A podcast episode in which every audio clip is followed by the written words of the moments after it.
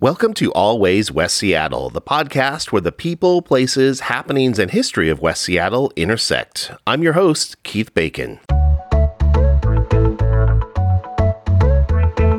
In this episode, we mix and mingle with members of the West Seattle Chamber of Commerce who recently gathered at the Log House Museum and hear from people volunteering their time and effort to build the Heron's Nest, a community led project where giving back is being taken to new heights. This episode of Always West Seattle is a program of the Southwest Seattle Historical Society, based out of the Log House Museum on Alki. And we'd like to begin by acknowledging that we are on the traditional land of the first people of Seattle, the Duwamish people, past and present, and we honor with gratitude the land itself and the Duwamish tribe. The Log House Museum celebrates its 25th anniversary this year, and besides visiting the museum itself, which recently reopened to the public, you're invited to a special event happening this summer to mark this momentous occasion. It's called Bridging Our Communities and will be held Friday, June 3rd at Salty's on Alki. This event is your opportunity to raise a toast to the Log House Museum's place in our community's history, plus learn about what's in store for the future and show your support by bidding in the auction or just buying a ticket and joining the fun for a summer evening on the waterfront. Registration is now open and you can score the early bird price up till May 12th. Reserve your spot and find more information at loghousemuseum.org. And big thanks to presenting sponsors Luna Park Cafe and Alki Beach Academy for making this event possible. The West Seattle Chamber of Commerce recently brought their monthly after hours networking event to the Log House Museum. For some people, it was their first opportunity to visit the museum, and for others, it was like returning home. Have you been to the Log House Museum before? I have not. That's my very first time. How long have you known about the Log House Museum? I was today years old. Why do you think places like this are important to a community like West Seattle? To preserve history and culture. I volunteer with the Southwest Seattle Historical Society, and I fell in love with the log museum because my grandfather lived in a log house when I grew up in Montana. I like the building itself. I, I love these old log buildings. And why do you think something like the Log House Museum is important in a community like West Seattle? Oh, history. History is so important to know where we came from and get an idea of where we might want to go.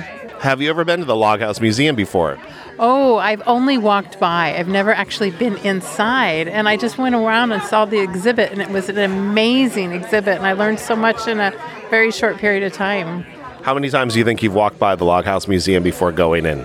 Eight, ten? Maybe eight to ten times. And it lived up to your expectations? Absolutely. I actually even like that little small room because it gives the voice of the Duwamish tribe. And I spent a lot of time in there hearing about their perceptions of the settlement of Seattle. So I really enjoyed that. Why do you think places like this are important in a community like West Seattle?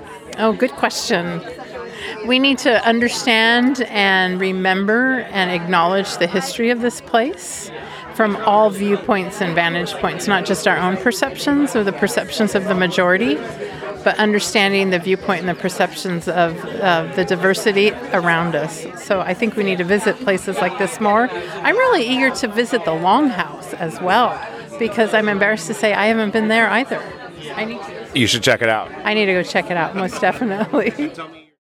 The next West Seattle Chamber of Commerce After Hours event is happening May 26th at Easy Street Records, and they have many more events happening each and every month, which you can learn more about at wschamber.com. On a leafy hillside above the Duwamish Longhouse on West Marginal Way, an innovative project driven by environmental restoration and restorative justice is taking root among the trees. It's called Heron's Nest, and its origin goes back to the spring of 2020 when a nonprofit organization called the Shared Spaces Foundation led the initiative to reclaim, restore, and ultimately repatriate to the Duwamish tribe this three and a half acre parcel of land. What was once an unauthorized dumping ground is being reshaped into an education center and gathering space, with more plans in the works as fundraising efforts continue to purchase the property. To learn more about how Heron's Nest got started and how it's going, I talked with the field director of this inspiring effort, Amanda Lee. for the Heron's Nest project began because uh, a developer did own, or still does technically own this three and a half uh, acres here in West Seattle that was being privately put up for sale. And they were set to build 20 townhomes on the three and a half acre parcel. Mm-hmm. And when we found out that they were potentially interested in selling due to the cost of development, that is when Shared Spaces approached Duwamish Tribal Services, which their main gathering space is the Duwamish Tribal Longhouse, that right. is located directly down the hillside from this three and a half acres.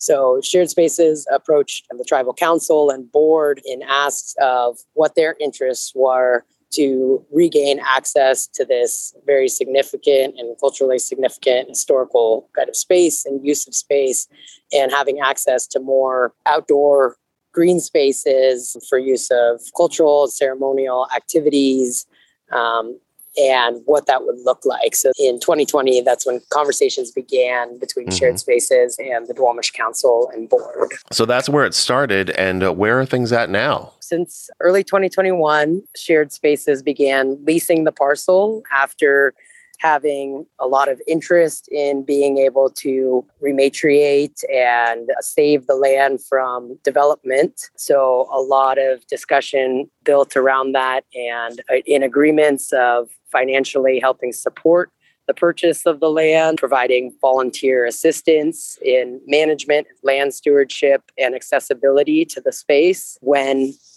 um, the land was first began to be worked on. It was heavily dilapidated. There's a single family home residence that is on the property that was completely gutted. There were a bunch of stolen vehicles and years and years of trash that had been dumped up here when it was unmanaged. And so the project began with a large cleanup that took quite a while of removing tons of debris and um, materials from the site uh, to make it accessible, doing a lot of restoration. The site has actually seen and has a very long, interesting history of past contamination and use um, of storage for materials throughout the development and industrialization of the Duwamish River Valley. So that's a really interesting part of all of this and how it also interconnects with all of the ongoing issues um, and impacts from the past hundred years of development and industry in this neighborhood and area. So currently still working on all of that diligently. Right now, the funding for purchase was granted through an EDI, a City of Seattle grant that mm-hmm. Shared Spaces was awarded late October 2021.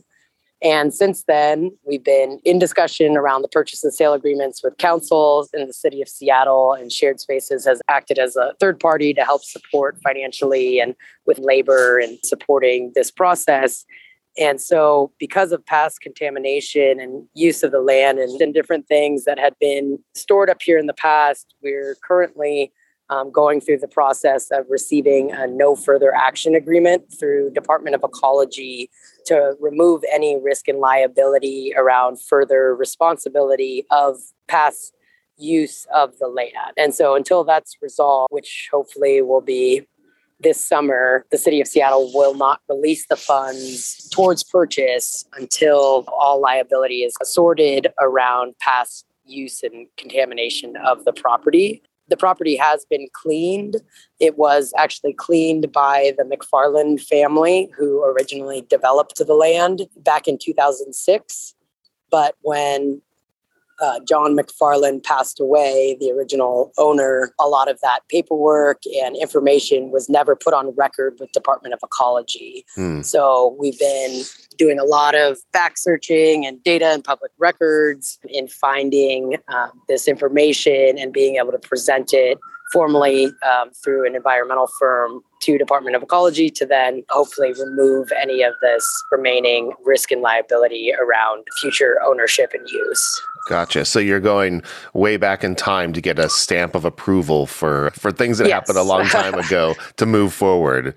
yes, and definitely did not want to put the burden of these things on the Duwamish tribe or others. So Shared Spaces has really picked up a lot of the responsibility to help this project and land flourish into the future. and make sure that you know nobody's going to get in trouble for others' wrongdoings in the past. I think that's a really interesting and and awesome aspect of this project is that it's not just about buying a piece of property and saying, okay, Duwamish tribe, it's yours now. It's really about taking the responsibility to clean it up and activate it in an interesting way with the community. Do you know, has there been a sort of a give back project like this before, or is there another project that served as a model to make this happen with Heron's Nest? We've had to do things a little bit backwards than folks normally would do because we've been actively fundraising and building awareness around this project while doing the work and still not having security around use of the space since it is still owned by a developer and we are still leasing the land until the purchase can close. But a lot of time a lot of energy a lot of restoration and money has gone into cleaning up the site and continuing to expand that around the Duwamish River Valley. But throughout our research, honestly, we haven't necessarily found another project similar. There's definitely an increasing capacity around folks trying to rematriate or repatriate land to tribal nations and indigenous or native communities, but there have not been many nationally in cases like this. Um, and so the model kind of formed as we were doing this work. In addition to cleaning up this property, you also are doing a lot of interesting things to activate it and get people involved. What are some of the things that people can come and do at the Heron's Nest site currently? Spring is filling up quickly with community activities. Heron's Nest volunteer team has been offering an array of skills trade workshops for folks to be able to come and access tools and utilize the space to work on educational projects and building up their own toolbox to be able to take home skills with them. And that's at alternative education model outside of having to you know pay for sign up for a long-term program but to then be able to come and access um, those resources with no commitment and right. no prior experience necessary so being able to experience all of these different opportunities and skills and carpentry welding mechanics building farming food growth permaculture and restoration without having to commit to longer term term programs to really see if that's something that folks are interested in and then can build off of, and then also create opportunities for job positions and training into the future as well by building on those skills um, and having those resources rather than um, having to put kind of all your eggs in one basket. So, learning is a big part of the story at Heron's Nest. And then there's also activities like outdoor movies and dinners and things like that that have been going on up there. Yeah, so definitely want to incorporate um, more fun and engaging things as well, just to bring people to the site. And that's what we've seen over the past year and a half. That is something that really does engage community members is when they're able to actually come and be on the land and see the space and see the potential and learn about the entire Duwamish River Valley and the river itself and the history and culture of its uh, indigenous and first peoples that being able to just offer use of the space for fun activities and all ages activities like outdoor movies. That was one of the things that we did last year, and we will do later again this year. We ended up putting up a 40 foot movie screen up here and mm-hmm. uh, just opened it to the public just to be mm-hmm. able to bring people to the site and engage with the land in that way rather than just focusing all on you know work and uh, labor. And so we've also been offering other free events, like we did a spring egg hunt and other arts and crafts days. And we'll be doing a monthly makers market hmm. up here beginning in May. So that's really exciting and have a lot of community members, makers, local West Seattle and Duwamish River Valley businesses that will be attending to help bolster local business owners and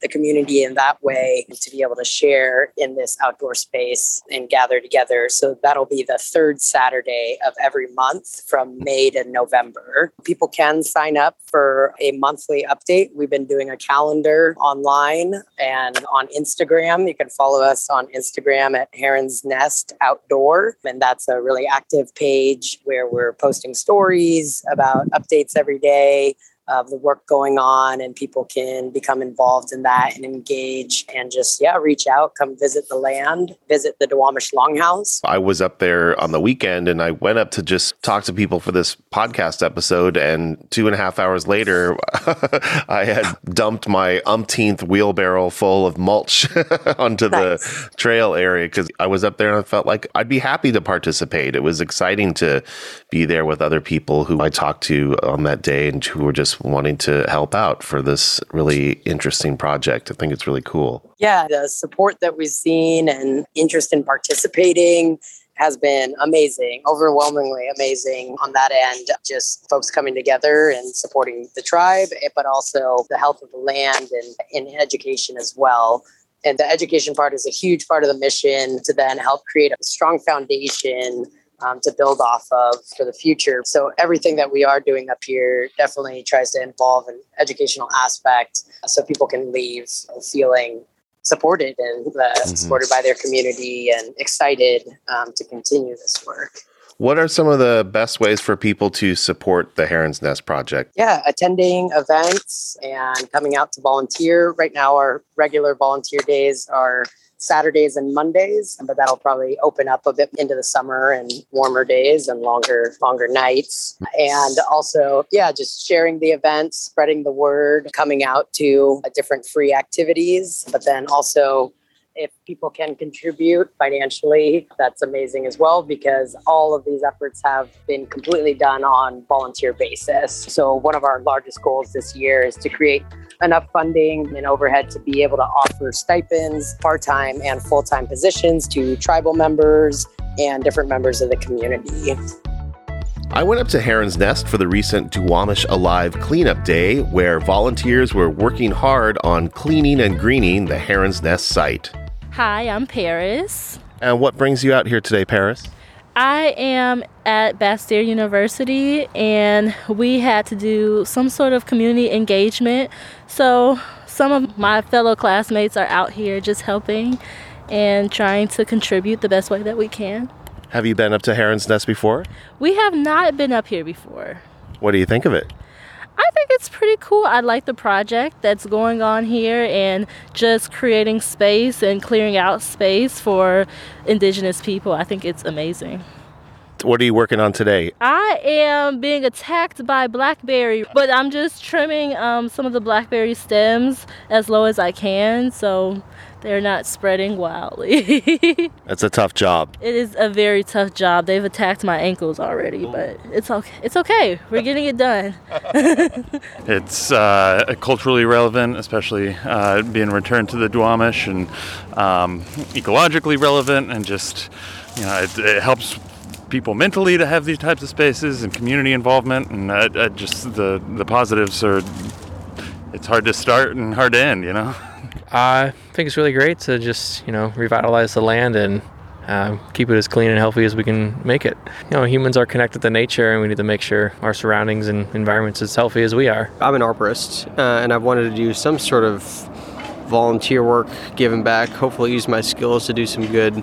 And I've worked with Green Seattle Partnership before, but I'd never actually been to Heron's Nest. And so it seemed like a good time to come check it out and see what was going on. There's not many places in the city quite like this, or if there are any places in the city quite like this. It's a it's a unique spot up on the hill. It seems like we have a fair amount of green spaces in Seattle, um, but to have something that's uh, not owned and run by the parks, to be able to have that kind of space that the community can have more control over to shape how they want it to. Uh, seems like a unique situation. They don't. I don't know. I haven't really run across that too much. So me neither. And clearly connected to the longhouse and doing a whole bunch of the right things like getting rid of invasive mm-hmm. species. Mm-hmm. Yeah, mm-hmm. yeah, yeah. Th- yeah. I think the thing that draws me the most here is the that they have the ultimate goal of giving this, buying the property and then giving it back to the Duwamish. Um, seems like uh, definitely a worthy cause, and so I mean, I guess that's just another thing that's making this unique. Have you been up to the Heron's Nest before? No, this is my first time actually, yeah. What do you think of it? Uh, it's pretty cool. I do love the outdoors, so I'm glad to be up here. What are you doing here today? All kinds of things. We're planting uh, new flowers and, and, mostly new bushes. Um, we're doing a lot of weeding of invasives. Um, let's see, mulching. I think mulching is our next step. Um, there's they've got three or four, maybe even five different like stations that people can choose from. How does it feel to be here today? It's beautiful. It's a beautiful morning. It's great to have the fresh air. It's just beautiful, and it's great helping out, volunteering. It wasn't all work and no play on this Duwamish Alive Day at Heron's Nest, as I learned from volunteers offering their expertise in leading free art projects with a meaningful connection to the land. My name is Dominique, and I'm here today at Heron's Nest to help do crafts with children and introduce them to the nature and what we're all about up here. What is it all about to you up here at Heron's Nest? Uh, it's about community, and eventually, after the land gets all cleaned up, they're going to give it to the Duwamish tribe. So it's not too far, right down the hill. So it's all about helping out and community, just like West Seattle. Have you uh, done other activities and things up here before? Uh, we have done a spring festival and we did a winter art fair. There was also some really good food vendors too, not gonna lie. It was very impressive how many people showed up, even with the threats of snow and rain.